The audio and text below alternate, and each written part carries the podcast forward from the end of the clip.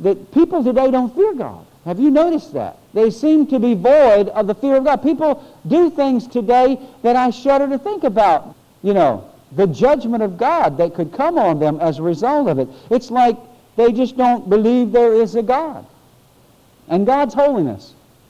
God's holiness transcends our holiness so much so that we reverence Him. The fear of God and the fear of the Lord occur over and over in the Bible. Fear of God is the same almost as saying that I have a reward in God. In fact, the Bible makes it clear that those who fear the Lord will have a reward. If you reverence God, if you fear Him, if you respect Him, He says you will have a reward. Moses, when he was going to appoint judges, Jethro said to him, his father-in-law, he said to Moses, he said, find you some able men such as fear God. You know that's good advice. I would say to you today, if you're looking for a friend, if you're looking for a good friend, find one that fears God. If you're looking for a good employee or good associates, find one that fears God. In the New Testament, it speaks of those who would become Jews and become Christians, the proselytes. For example, Cornelius. It says that he was a God-fearing man. And what did God do for him? God went down there and got a hold of the Apostle Peter and said, I want you to go down to Cornelius' house and bless him. And Cornelius got filled with the Holy Ghost, and so did his whole house. So the fear of God is commanded, in fact, in the Bible. Exodus 20, 20 we are absolutely commanded to fear God. We are commanded in Deuteronomy 6.13 to serve him and keep his statutes. We are commanded to hearken to his voice and to worship him in his temple.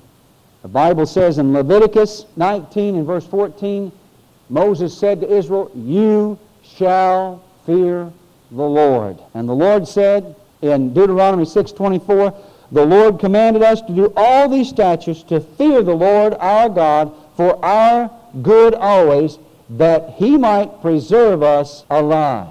God blesses those who fear him. How many of you fear the Lord tonight? Amen.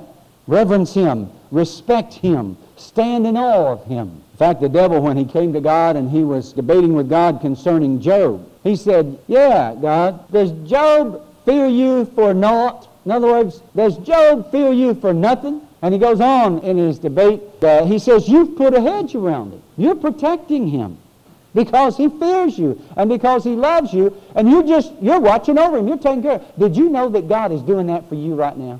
Because you fear him and reverence him, he's put a hedge around you. Isn't that what Psalm 91 says? He that dwelleth in the secret place of the Most High shall abide under the shadow of the Almighty. Have you ever thought about that? He that dwelleth in the secret place of the Most High shall abide under the shadow of the Almighty. You're under the shadow of the Almighty. And I will say of the Lord, He is my deliverer and my refuge. In Him will I trust. How many know that chorus? Good chorus. One of Job's friends said to him, Is not your fear of God your confidence? The psalmist said, The eye of the Lord is on those who fear him, that he may deliver their soul from death and keep them alive in famine. Psalm 33 and verse 18. In other words, when I fear God, He's going to keep my soul alive in famine. How many of you know that if we went into the deepest depression that this nation has ever known tomorrow, that God would take care of you? Psalm 91 again.